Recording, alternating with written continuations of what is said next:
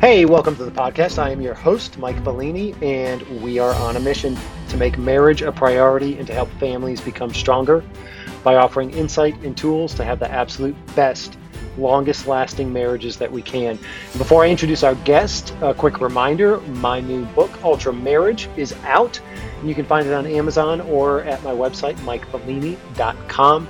It's a book that really anyone can relate to. If you've read it, I'd love to hear what you think feel free to DM me on Instagram, send a message through my website, or uh, definitely leave a review on Amazon. It, it really helps. I'd love to hear what you think. Okay, I just dropped my youngest child off at college last week for her freshman year, and let me tell you, it's a moment that causes you to ponder how you raised your kids for the 18 years that you had them at home. Lots of thoughts lately about what I did, how I did as a father, and if there's anything that I left on the table. Our guest on the podcast this week is the perfect person to speak to both parenting and how children impact your marriage. He's a husband, a father, a serial entrepreneur, TEDx and international speaker, author, coach, Spartan OCR racer, and farmer. Needless to say, he has a lot going on. In the midst of the overwhelm, he created an experience for his four children that they called his children titled Daddy Saturday. You can probably infer from the nickname what it's about, but it quickly became a movement that Justin is now dedicating much of his life to. He is passionate about making fatherhood a priority and has grown the Daddy Saturday influence tremendously in that pursuit, recently partnering in a huge event over this past Father's Day weekend in June that we talk about in our conversation. As you can imagine, having such a busy and impactful lifestyle and dedication to his children creates challenges and a need to be just as intentional in his marriage.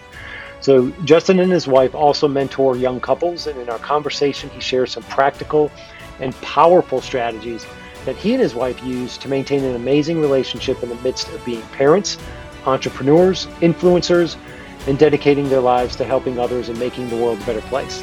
There is a lot of wisdom in this episode from someone who walks the talk. So here we go my conversation with Justin Batt.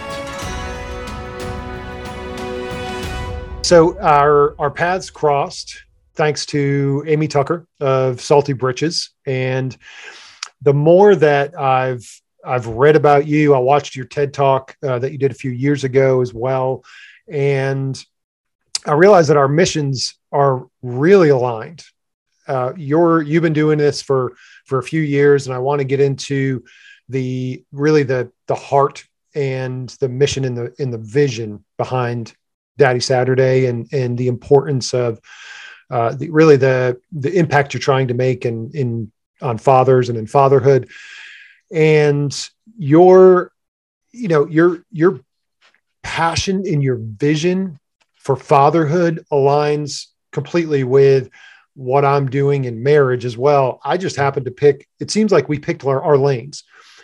I picked marriage because that's, it was, it was the really, honestly, really what I felt I was called to, uh, called to write about.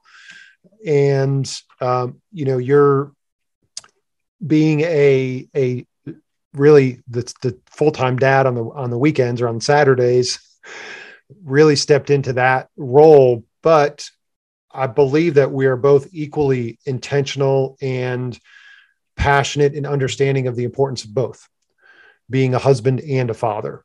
And it's in my opinion fatherhood is is diminished a bit if the marriage falls apart. It just makes things makes things more difficult. And marriage is enhanced when fathers are engaged in their children. So really just wanted to start off with a little bit about your background. You last time we talked, you you mentioned how there was a, a definitive shift in your life as a as a father and really as a person because you're you're doing something completely different today than you were several years ago, right? And so just kind of talk about where, you know, coming coming up through pharma and then the genesis of Daddy Saturday, and and we can. I do want to talk about that. I want to talk about Daddy Saturday as well. So let's just kind of give us a brief uh, brief come up of of how you got to where you are. Yeah. So Mike, I was uh, at Clemson. So I met my wife, and she was a year younger than I was. Graduated ahead of her. Went right into pharmaceuticals straight out of school. Was very fortunate. At the time, it was harder to get a job with Pfizer than it was to get into Harvard Law School. So, um, you know, I was very, very fortunate to make that happen. And um, then we were married a year after school, and about a year and a half into our marriage, um, she was a teacher and just became really frustrated with the teaching industry and kind of looked at her and said, "Look, you're making like two dollars and two cents an hour if we add all this up. Um, this is either going to be a ministry and a calling for you, or you need to figure out something else to do because it just doesn't make sense." And she said, "Well, I want to start a business." And I said, "Well, you got babies or bridal. Um, those are both, you know, good opportunities." And we talked about each of those. And she created a business plan, landed on bridal. I said, "Go for it, and I'll support you." And we had our first child, Hayden Olivia, at that time. So I'm a pharma rep. My wife's launching her bridal store as an entrepreneur in Charlotte, North Carolina. We had our, our young daughter uh, right away, two weeks old, and I'm at home with her all day on Saturdays. And then fast forward, I'm climbing the ranks in pharma. I'm moving through promotions and you know, moving into the upper levels. And my time, my travel, it's way more demanding. Heather's still growing the store and wearing all the hats as the entrepreneur. And we added three more boys to the mix every two years.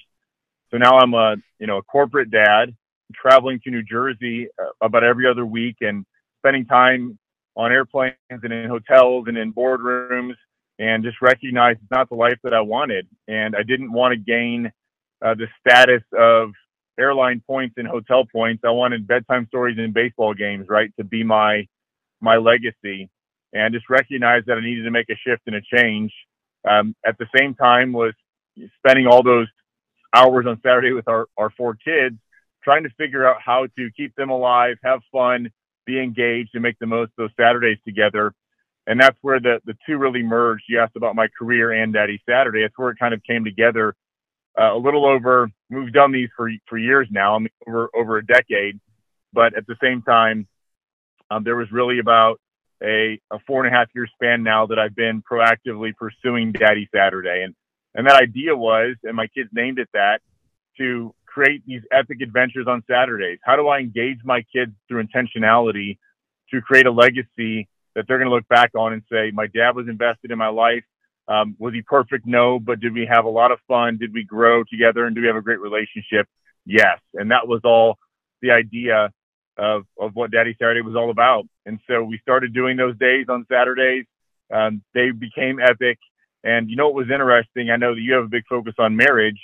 And by being intentional with our kids, I also found on Saturdays, I found that I was also way more intentional in our marriage. And you know, Daddy Saturday is just not about Saturdays, by the way, and I think everybody recognizes that. That was just my day with the kids. Um, it it's every day, right? And intentionality is something that has become part of who you are and your brand and the way that you approach life and approach your your your marriage, your children, your parenting, your career, your fitness, your health. Right? It carries over into everything. And so I began to pursue that journey across our kids in our marriage and launched the, the ministry and the platform of Daddy Saturday about four and a half years ago. And your kids kind of they they somewhat named it Daddy Saturday, right? Because they, uh, from what I understand, they started say coming to you and saying, "Daddy, what are we gonna, you know, so what are we gonna do on Saturday? What are we gonna do on Saturday?" And they started calling it Daddy Saturday, right? Yeah, it's actually my middle son Mason. Um, they would come to me on like Wednesdays and say, "Dad, what are we doing for Saturday with Dad on Saturday?" And because they knew it was just going to be me, and I would always keep it a surprise. I'd never let them know what we were doing. It was part of the fun of it. And you know, I I called it hype. So when they would come out Saturday morning, I'd I'd have music playing, I'd have pancakes going, right? We would just we'd get them all hyped up for our day together, and then I'd roll out what we we're going to do, what the game plan was. And having that game plan was so important well, one of those Wednesdays, my middle son Mason said, Dad, what are we doing for Daddy Saturday? And I said, Oh my goodness, you just named it. We're claiming that. That's what we're going to call this thing. the domain was available, so we grabbed it, and Daddy Saturday was born. That's outstanding. So I, I kind of I want to stay on this topic a little bit. I know the the you know the podcast is about marriage, and we'll get to that in a bit. But because you in your TED talk you mentioned taking your daughter to I know you took her to dinner was a day in, in my mind, I was recalling back when my daughter was four or five years old. and I took her to our first father daughter dance. And I can't remember in your TED talk if it if you did take her to a dance or if it was dinner, but I'm curious, and this is where this is where all of this connects to me. When I when I first took my daughter, like I said, she was four or five years old. We went out to she dressed up, and it was interesting because she was Cinderella for um, for Halloween that year, and the the daddy daughter dance was about three or four months later, and it was a princess ball is how it is what they named it. So of course she wore her Cinderella costume because what else would you wear to a princess ball? So we walk into a restaurant. She's in her Cinderella costume. I'm in my suit.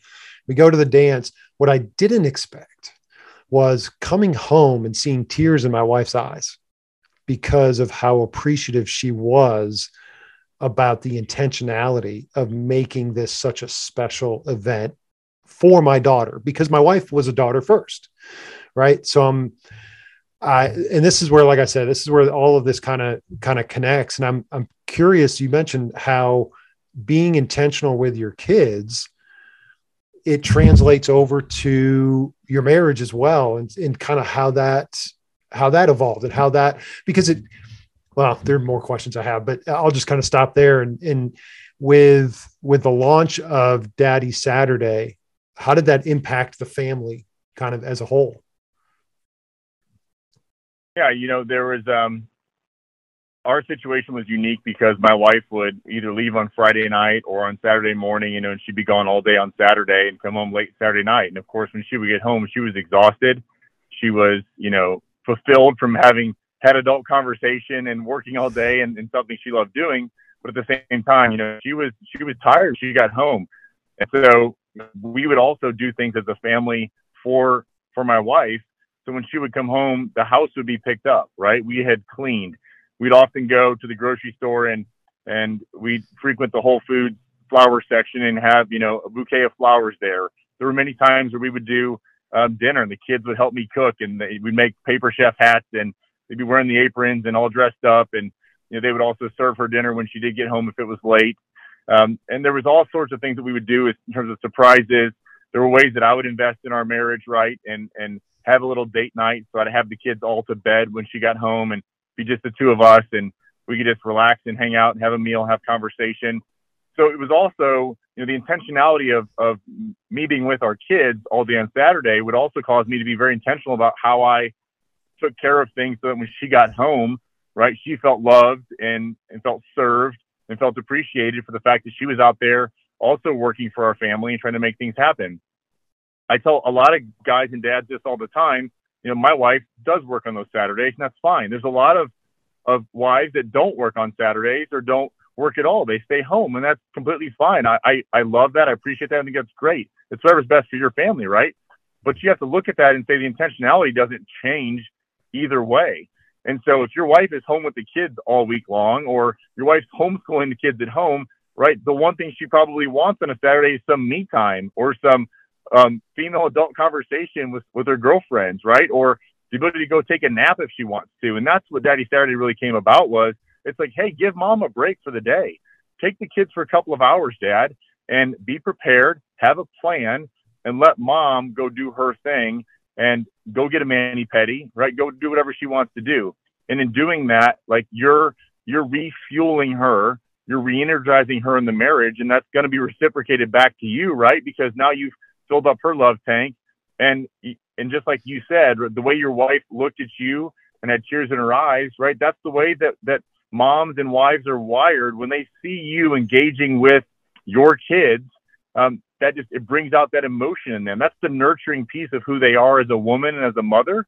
And when they see a, a, husband, a man engaging with their kids, right, that that releases those hormones. That's that's what makes them um, so appreciative of it. So I think the intentionality is is absolutely important for um, pouring into your kids and that being reciprocated into the marriage. It also shows that you're not being selfish because, you know, look, as guys, it's easy to do. We can sit there and say, look, I want Saturday to be my day. Um, you know, I want to go golfing. I want to go watch the game. I want to go have some beers with my buddies, whatever that looks like for you, right?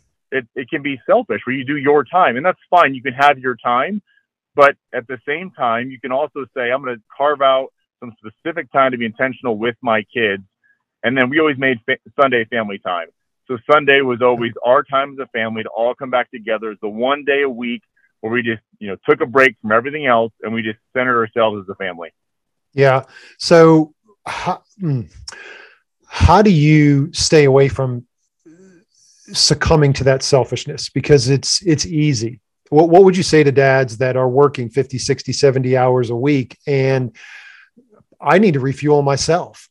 and and I'm curious how when do you get your time because I know you run Spartan races right and so I know you're you're you're super super driven um, physically mentally emotionally personal growth all of that how do you get your time and what would you say to dads that say well when I come home and, and on Saturdays I want my time what about me yeah I would just say this I would say that the the days are so long but the years are so short when you have kids and the time that you have them in the home is so limited. The average child has 933 weeks in the home. Um, that is such a short distance for them to travel from birth until they leave the home. At nine years old, they're halfway through. If you have a nine year old and you're listening to this, your child is halfway out of the house unless they're a boomerang kid and they come back, right? So d- just think about that for a minute. And, and so, how do you not have the opportunity to sacrifice a little bit to make the most time most use of that time that you have. I would say superpower, the dad superpower is sacrifice. And, you know, as dads, it's the one thing that we can do routinely is offer up ourselves, our time, um, to be able to do that. The, the, one of the tricks that I've learned, oftentimes in those early days, they call it the dad hangover, right? I'm tired on Friday night. I come home from work and just be exhausted and then get up Saturday morning without a plan and, and just feeling like how do I do this, right? How do I have these four kids and have the energy to engage them for eight or 10 hours on a Saturday, every single Saturday? And, you know, that, that mindset shift had to happen. And so part of that was your feelings follow behaviors. Your behaviors don't follow your feelings. So just like working out, you may not feel like working out, but once you get in the gym and the endorphins start going, guess what? You feel like being there and you feel good. Um, same thing with your kids. If you just engage your kids. If you have a plan and you get out there and you start doing it, then the giggles, the laughter, the enthusiasm, even the mistakes, right? You start to then feel like you want to do it. So part of it was I'm just really good at forcing myself to do things and, and get into it. Um, I'm biased by action. The other thing I would say is that if you can help yourself be comfortable being uncomfortable, then that just translates over. I routinely do things to put myself in uncomfortable situations. Spartan certainly helps with that. I take cold showers every day. So I'm just used to making myself uncomfortable. And that uncomfortableness can be I have to give things up in order to to benefit, you know, the greater good, which in this case is my family. Then the last thing I would say is that um, you expect yourself just to go into a Saturday and and just make it happen, then and you can keep doing what you're doing, it's not going to change you can't burn yourself out during the week and expect you to go into a Saturday with no gas left in the tank and it be an amazing day, right? Margin matters and you have to preserve that margin during the week. You have to invest in yourself during the week so that you're maybe you still work 50, 60, 70 hours, but do you really need to work that many hours, right? Is there ways you could be more efficient? You could delegate, you could defer. Are there things you could do for yourself, like get up earlier? and start backing up 15 minutes a day until you get to that time you need to to be able to to invest in yourself spiritually and emotionally and physically and mentally before your day begins when you can get it in by yourself i guarantee you if you do that five days a week and you, even if it's for 30 minutes in the morning and you invest in yourself in those ways by the time you get to the weekend you will feel dramatically different than you do now so i think it starts on on Sunday or Monday, right? Sunday being a Sabbath where you just take a break from social media, from technology, from everything else. And then you, you make that the first day of your week and then you go into your, the rest of your week and it makes it so much easier. And then the, the final thing is you have to put it on paper on purpose. So the one thing that changed everything for me was when I started treating my personal life, my life with my kids as I do my business. And so, you know, you don't, do you calendar for your business? Of course, right? You use Outlook or, or Google Calendar or whatever, all of your appointments, all of your meetings, your time blocking, your day, right? You're, you're efficient. Most people are very good at that. They have everything laid out. Why do we not do that with our family? I'm not saying you have to be like down to the minute with your family, but if you have a date night with your daughter, that better well be on the calendar and you better be preparing for that. right? Saturday with the kids. Put on Wednesday night or Thursday night. I'm going to spend 15 minutes in investigating. I call it R and D, rip and rip off and deploy. What am I going to do with my kids on Saturday? 15 minutes, all it takes. Then you go on Amazon, you order what you need, and it shows up at your house on Friday, and you're ready to go for Saturday. Like it's not complicated. It just takes intentionality and preparation. I love what you said about um, what did you say? Feelings follow behavior. Is that how you is that how you put it? Okay, that's feelings follow behavior. Behaviors don't follow feelings. Yes. Okay. And yeah, that hit me strong, and I uh, and I wanted to highlight that because something that I've actually I've actually been praying fairly recently is for God to change my heart as I change my behavior.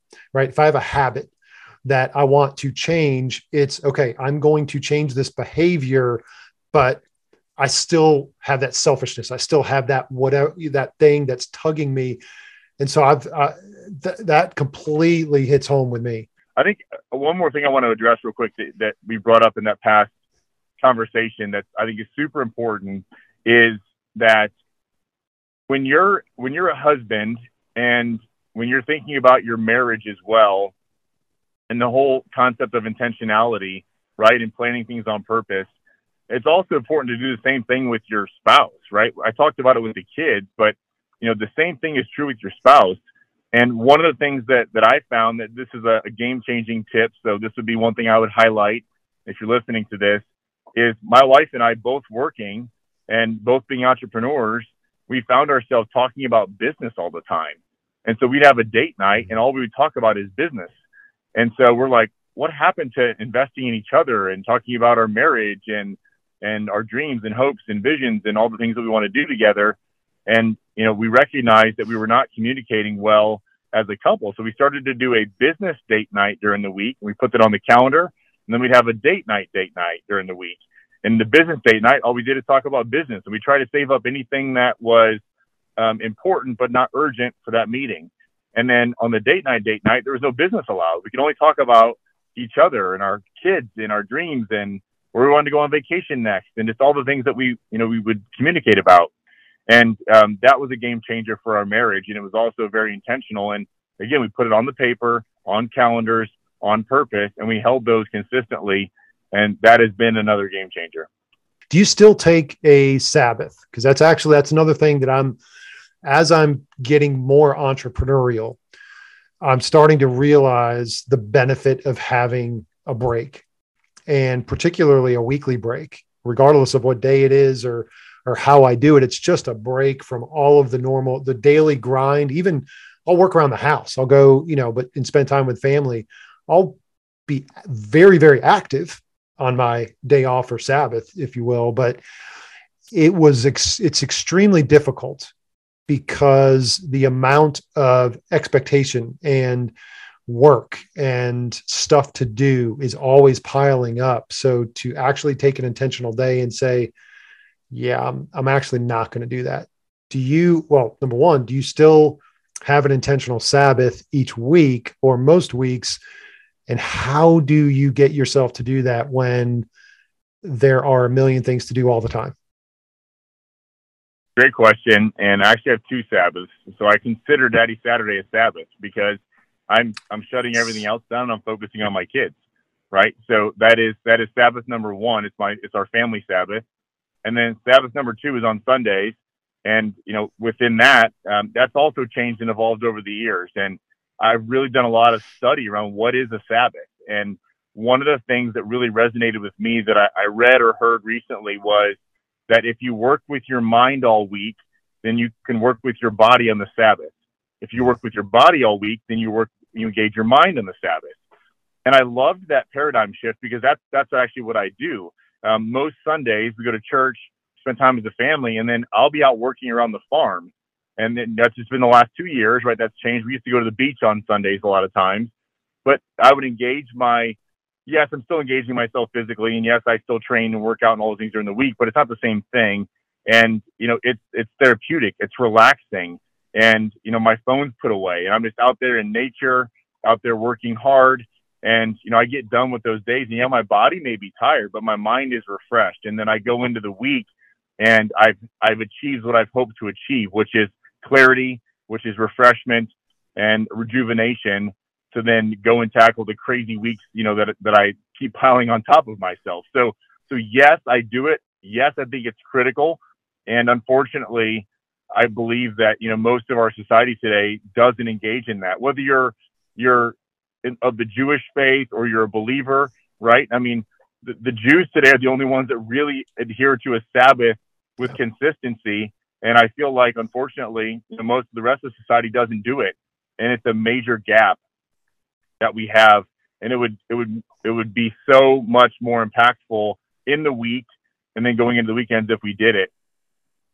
Yeah. So uh, I'm just curious to stay on this topic for for one more question. I've I've gotten into this and I've told myself this in the past that my Sabbath is one to two hours a day, so I don't have to take a, a particular day. What are your thoughts on on that? I think you should do both, right? I think that it's and that's what my my, my me time yeah. is in the morning, right? I get up, I immediately drink a 12 ounce glass of water because you're dehydrated in the morning. I then go and read scripture and pray and do a devotional and then I go and engage my body physically. Um, and we have an infrared sauna, so a lot of times I'll go sit in that in some of the mornings, and that's like my my quiet, safe place. And so you know that does take one or two hours. If I add all that up in total, I go out take care of the animals first thing in the morning, watch the sunrise on the farm. So I, I do. I have a mini Sabbath right every morning, and I, I I certainly appreciate that. I also think it's important to have um, that full day. Um, it doesn't have to be eight hours right? And like we go to church, we come home, we we have lunch. There's always stuff to do around the house. Um, we get organized on Sundays, right, as a family. But there will be several hours during that day where I'll just kind of shut it down and go engage in something that's meaningful to me and that is is refreshing. And I think that's what people need to find is what is that for you and how much time do you need to walk away from that day feeling refreshed and re-energized. Yeah, yeah, totally agree. So I know some people switching gears just a little bit, but I, I, I know people who engage so much in their children that they their marriage they become distant in their marriage. And so i wanted to really really ask your opinion on this as far as how do you and it's really out of love right? It's out of love and responsibility for their kids that they're they're completely engaged. And all of a sudden years go by and they realize that they have really been married to their kids and and they really haven't invested in their spouse.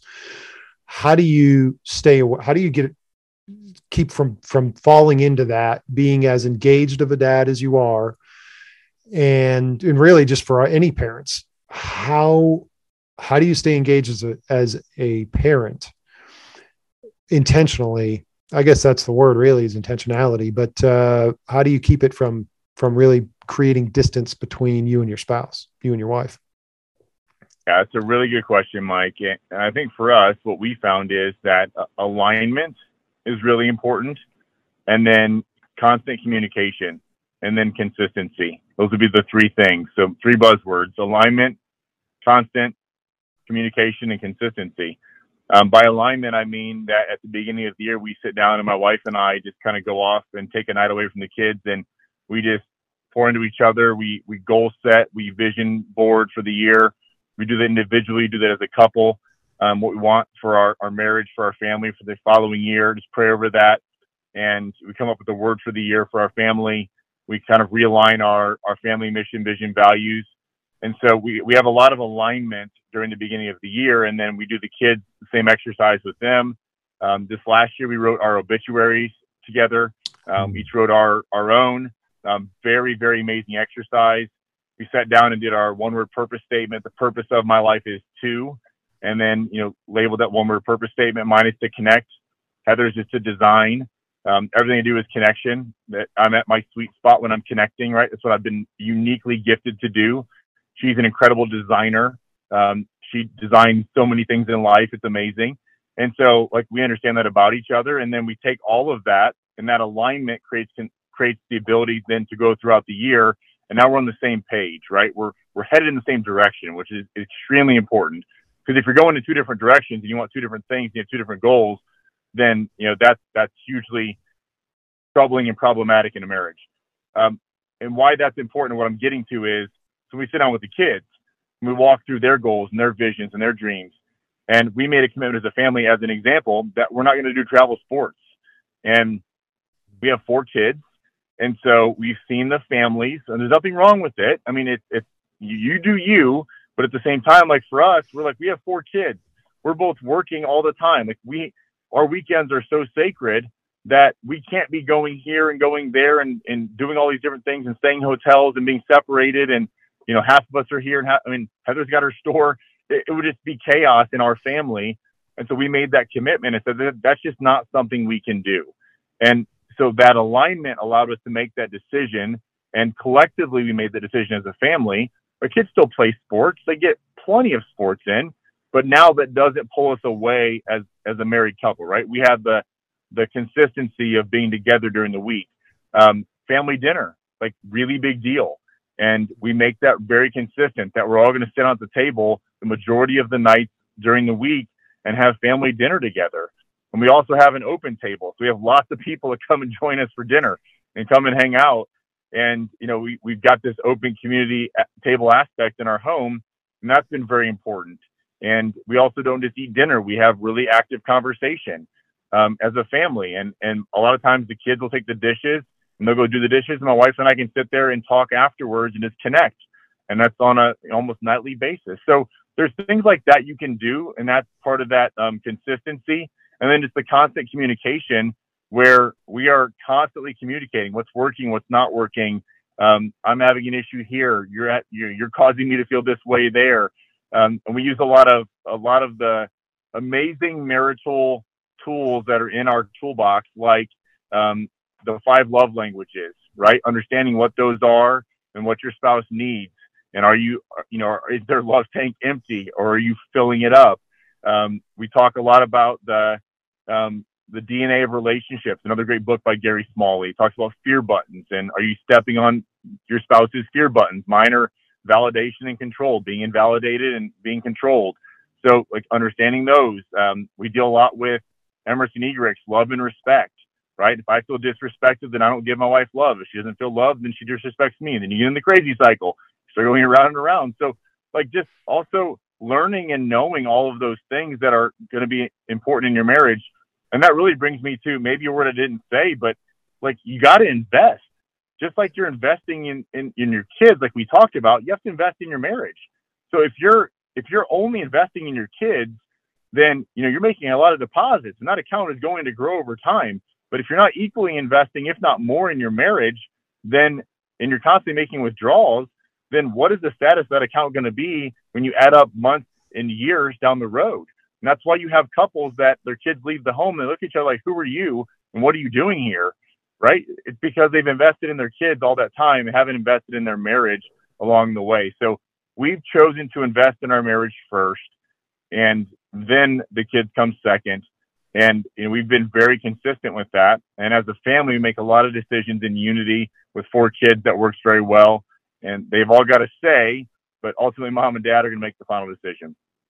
So, all right, you said a, a bunch of amazing stuff there. The, for parenting question, how do you reconcile? What if, the, the thinking that, and I'm I'm trying to think uh, because I've had these thoughts. I think I think a lot of us have the, the, the the thought that well, what if my kid is the next Mike Trout and I'm holding him back by not putting him in travel baseball? What I've got, I should do everything I need to do to put my kids in position to succeed at the highest level. And how do you reconcile those thoughts? They that uh, um, well, if he's the next Mike Trout, then either I'm holding him back or he's going to figure it out anyway. Uh, what would you say? What would you say to parents that? And then, like I said, I've I've fallen into that as well. You know, I have those thoughts too. Yeah, no, I and I agree, and that's why I said you got to do you right. And and with our dynamic with four kids, um, it was just an important family decision when they were young that we made that decision. We did have the conversation to say, look, if one of our kids comes out and they're naturally gifted, or they have an extreme passion, and they they're willing to put in the work, and they want to go for that goal. I mean, if that's part of their vision is I want to play D1 sports, right? Then we know what that commitment looks like. We know that in mm-hmm. certain sports, travel is, you know, a requirement. Uh, fortunately, our, our boys have all chosen football or cross country is like their sports and they do Spartan races and my daughter does volleyball and so you know their volleyball has some of that but football really doesn't have a travel program right. so you know by nature they kind of eliminated that but we didn't that wasn't we let them play all the sports they kind of gravitated towards what they liked and then we just started making choices and helping foster those things so for us it was just watching our kids like and this is what I would be careful. You got to be really careful. Is it your kid's dream or is it your dream? Right. And that's what I think those listening. Um, that's what you have to evaluate. And is it your dream for your child to play D1 sports? Are you pushing them to do that? I played sports all through school. I, I love sports. I think there are so many things you can gain from it. Um, I just feel like the majority of kids, like the percentages are less than, you know, 10%. It's like 5% of kids go and play D1 sports right at a major college. And so then above that, it's like 1% to go on to the next level. So if your kid got that talent, you want to foster that, but by all means, do that. But I would also say, just check your real motives and is it about you or is it about them? And at the end of the day, it's about the relationship, not the results that matters the most. And so, are you giving your kid hmm. diversified experiences? Are you building a relationship as a result? And what's the impact on your family for making those choices. I think all those things have to be considered. And you know, I would say this: this is a a a decision making tool that Andy Stanley um, spoke about years ago that I gained, and it's the wisdom algorithm. And it's what is the wise thing to do based on past experiences, current circumstances, and your future hopes and dreams. Wise thing to do, past experiences, current circumstances, future hopes and dreams. And we use that a lot in our decision making processes. And so we talk through those things and it's like, hey, look, you know, one of our kids, they want to they want to go all in on this new sport. And we're like, okay, well, past experience, you like to try a lot of things. And you get all excited about it, and then you do it, and then a season later, you're like, oh, I want to do something else, right? Past experience, current circumstances. We got four kids. We're working. We're doing a lot, right? It's our schedules are already busy and jam packed. Future hopes and dreams. Um, our child wants to play D1 sports and you know this will give them a leg up and it'll help them advance so then we take all that into account and say does this make sense right? Or they don't want to go to college they don't want to play D1 sports so why are we going to invest all the time money and energy into something that's not going to be part of their future at this point based on what we see and what they say? And that certainly helps you make those decisions. Yeah agreed you said something so important that you as a parent have to make the evaluation yourself of does my child have the ability and or do they have the the work ethic in the drive? And if if so uh, i'm i'm in total agreement. If so i'll foster it. I'll i'll i'll help i'll foster i'll do you know what i can to uh to help them get to their goals. But if they don't you as the parent have to make the decision of is this going to upset the family? Is this even worth it? And if so, that you, you said the relationships are more important because eventually the travel sports or the high school sports are going to end and they're going to go to college. If they play college sports, eventually college is going to end and they'll they'll either go pro or not, which is a minute per, percentage. And then eventually, unless you're Tom Brady, your professional career ends, right? And you have the rest of your life after that. So the relationship is is much much more important of a foundation to have and to build when your kids are younger because that's going to stay with them for the rest of their life eventually the the athletics are going to end at some point. Um, and you as a parent have to you've got to be the parent in that situation. You've got to to to make that decision. Well i think of what's your goal right as a parent? And and the goal that we came up with as a family was we want to raise good kids that become great adults. Yeah. I don't want to raise great kids. I want to raise good kids who become great adults. And that means they're going to have to fail a lot as a child to learn those lessons and build the character qualities and build the value systems and the foundations that are going to help them become great adults. Because we live in a very difficult, challenging, and hard world today, right? And and if you just go through life in a mediocre capacity, you're not going to make it as an adult and make you know major impact in whatever you're called to do. And so I view it as you have to have, be well-rounded, have diverse experiences. I think athletics are vitally important to that, right? Both team sports and individual sports. There's so many lessons that we could talk about for days around character qualities and values that you gain from that. But at the same time, like is that what's the opportunity cost, right? Is there a threshold? And like you said, if my kid is is not going to be the next, you know, Tom Brady or or isn't a D1 prospect, then the value of them playing school sports is is phenomenal, right? They're going to gain so much from that, or rec sports, or, or local club sports, whatever. But but if they're if if they are not going to be next level, then why? Again, who's pushing them to do that that next level thing? And I think that's an important conversation to be able to have with kids. There's not a lot of parents that are willing to look at their child and say, "Look, I love you. I think you're great. You're a very talented child, but like this is not your thing." like, you know what I'm saying? Like, yeah. you're not the great at this, and that's okay, right? How do you work to get better? How do you how do you play smarter? How do you use other skills and assets? And those are going to be life skills that are going to carry with them well into adulthood, rather than just saying, "Oh, you were an amazing, you know, ball player," and then they ha- they learn nothing from that. So, you know, again, I'm always looking at the higher purpose, the higher principle. What can we take away from it? And your, the root of your question was, you know, how do you do this in, in your marriage to maintain that and do all these other things? And then at the same time, how do you not stunt or diminish the potential of your child? And I think it's there's always going to be tension there. Um, I don't believe in balance. It's there's tension, and you got to manage that tension. And there may be seasons where it slides a little bit one way and slides back, and literal seasons if we're talking sports. Um, but it can only be a season, and you have to eventually, you know, move the tension the other direction. Because if it stays one side too long, that's where the strain comes in, and something eventually snaps. I agree that balance is a myth. If you're trying to balance everything every day and have have a have daily balance, you're going nowhere. It, it, it's just you're going to be stagnant. It's you, you've got to make strides, and it's yeah, it's it's going to ebb and flow. Um, so, oh, I know, I remember. Okay, your move. Can you share a little bit about? You, you talked about this last time we talked when uh, you were moving from, I think it was when you were moving from South Carolina to Tennessee. You were signed up for an event, you got injured, and your mindset and what you learned from that the mindset of, I'm doing this anyway, until it literally, you knew you, it literally was too late, too, too late to, you know, to, to realize you couldn't do it.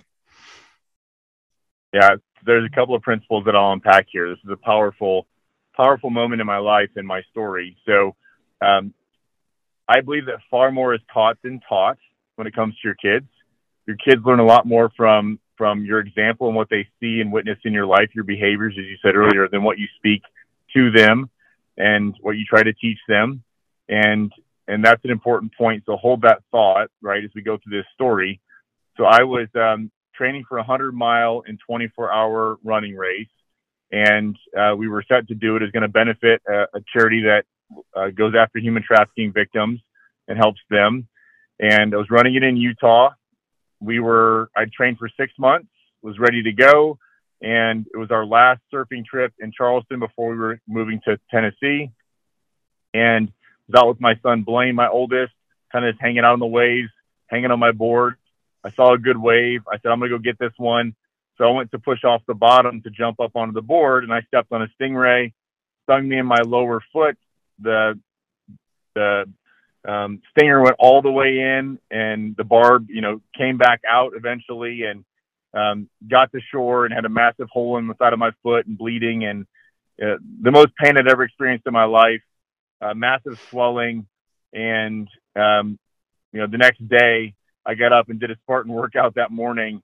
Um, just to prove that like look you can overcome your mindset and i filmed it and it was being silly just to the point of again that mindset matters, right? That look, my foot hurts, but I'm not going to die. And it's a rule that we have in our family is the difference between being hurt and hurting. And so I was hurting um, because I just got stung by a stingray, but I wasn't hurt, meaning doing a Spartan workout was not going to further damage what had happened to me. Um, I was just hurting. I was in pain, but I could push through that pain. I could overcome that pain. That was part of the process. So my kids saw that, they watched that. A big part of me doing that workout was simply for my kids to see, gosh, dad just got stung by this stingray.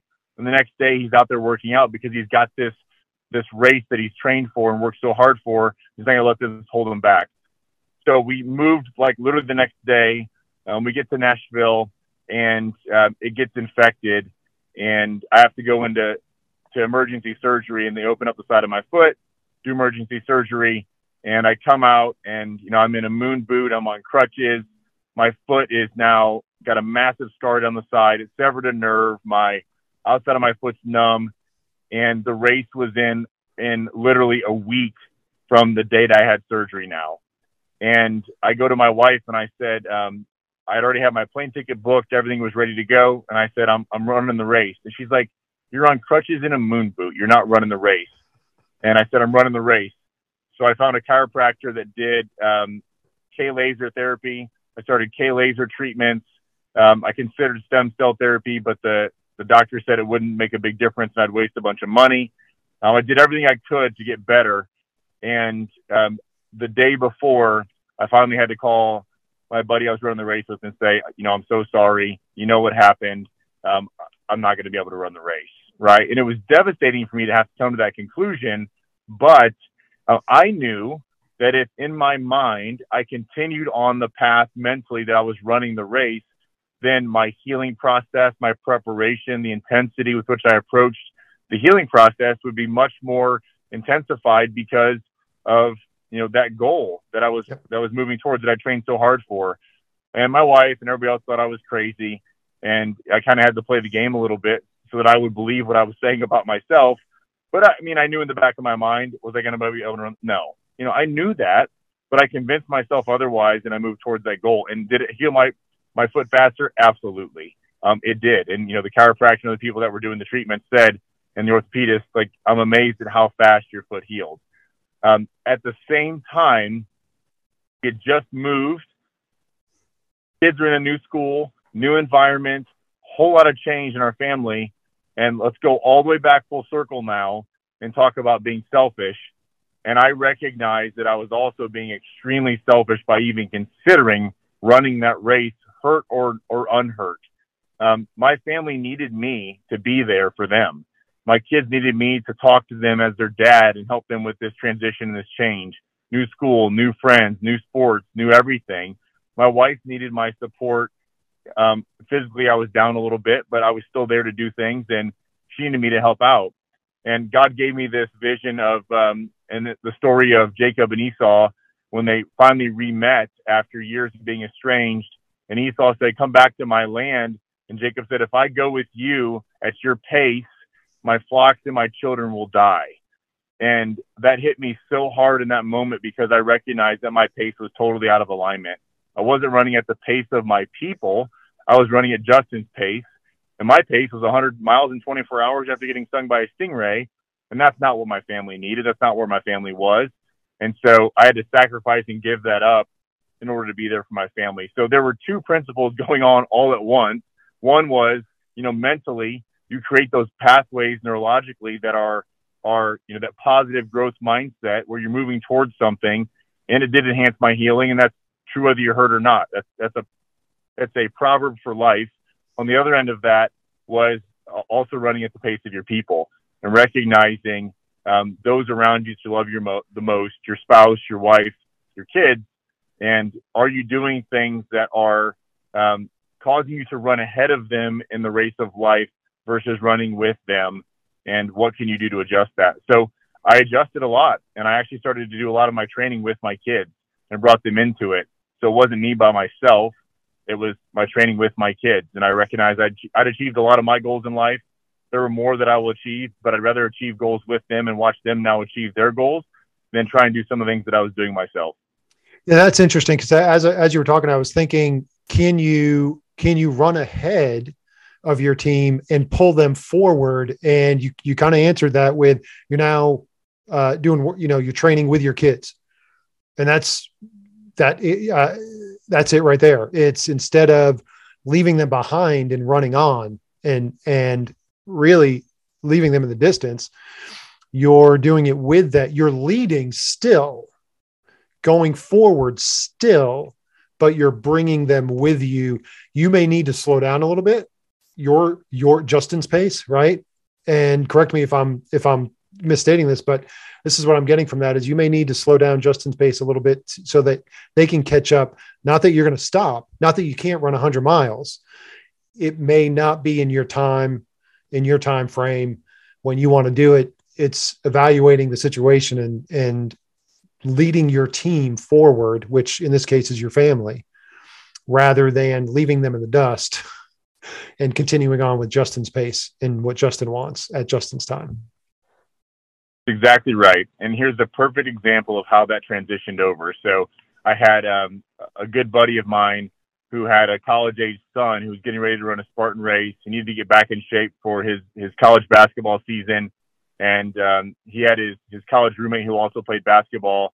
And uh, these are both their dads are two guys I look up to immensely and they've been mentors to me and they asked me to mentor their kids for a couple of days and get them in shape and show them what it meant to be you know ready for a Spartan race. So they came in town and we've got a trail by us that's it's about 10.2 miles in total and lots of elevation. It's you know rough trail and we went out to to run that trail and I told them it was an eight mile run because that's the distance of the Spartan race they're about to run. They didn't know it was 10.2 miles. I told them it was eight.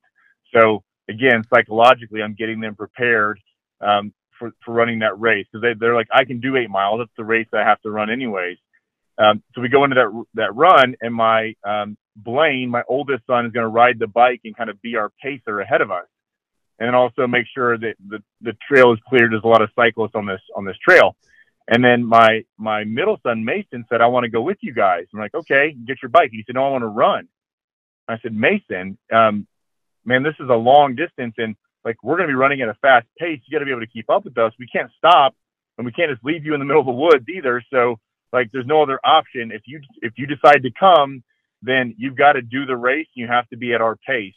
And I just want you to know that you can do it, but you just have to know that that's the that's what you're getting yourself into.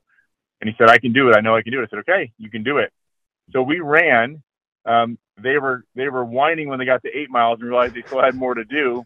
Um, but we got through all 10.2 miles, and at the time, my eight-year-old son ran 10.2 miles.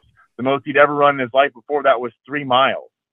And so think about what that did for him. He ran it. Uh, one of the guys is bigger and was a little bit slower, so he trailed behind. So he ran with him. They still finished at about a less than a 10 minute mile pace. And that's an incredible achievement. And so for him, you know, yes, did I push the pace? Absolutely. But did I cause him to do something that was way outside of his comfort zone and he would have never done by himself? Absolutely as well. Um, but we did it together, right? Although my pace was a little bit faster.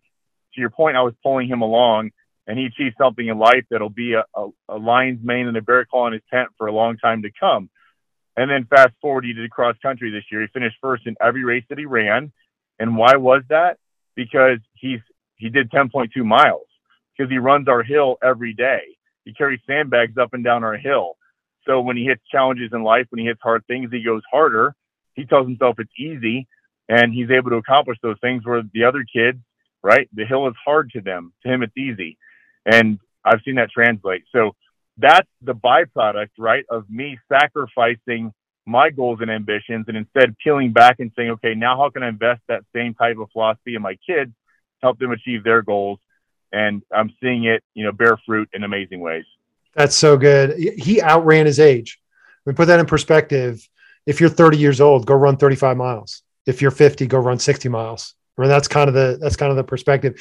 And I know we're we're at time. If you have a minute, I'd love for you to share what you're currently doing with Daddy Saturday and what your what the future is. Um, if you, if you do have a couple more minutes, because I know there's some exciting things that are coming up, particularly this June, and would love to hear about what uh, you know what the future holds and what the vision is going forward. Absolutely. So I would say this too: if you want to connect with me, connect with me on LinkedIn at Justin Batt. It's the easiest way to find me. I'm very active on the platform at Daddy Saturday everywhere else. And then the special event that Mike's speaking of is the next big thing for Daddy Saturday is we do events, experiences, education, and use technology to help fathers be engaged with their kids and to end the cycle of fatherlessness. And how we're doing that is we're combining all of it into one big event, Father's Day weekend. It's the granddaddy of all fatherhood events at the Pro Football Hall of Fame Village in Canton, Ohio, June 17, 18, 19. We've got a three day agenda. Friday night is Kurt Warner and Underdog movie there in the stadium. Um, Saturday is all day um, rotations with dads and kids going through the dad zone, the dad combine, the dad games. Uh, it's going to be a blast. We have the moms huddle for the moms that'll be in attendance as well, where they'll be pampered and have a lot of fun. We've got a concert that evening with Jimmy Allen, country music star, which we're super excited about. And then on Sunday is the Hall of Fame brunch and Gold Jacket tour. And there's going to be, you know, Hall of Fame Gold Jacket members there. There's going to be NFL alumni, uh, future Hall of Famers, active NFL players, and some celebrity guests. And it's just going to be an amazing opportunity for dads and kids and moms and single moms and kids without dads all to come together in the community and experience uh, the best in fatherhood Father's Day weekend. That's so awesome. Well, brother, I I am convinced that nothing will change our culture, our society, our country for the better more than if men will step up and be the husbands and the dads that they have been created to be.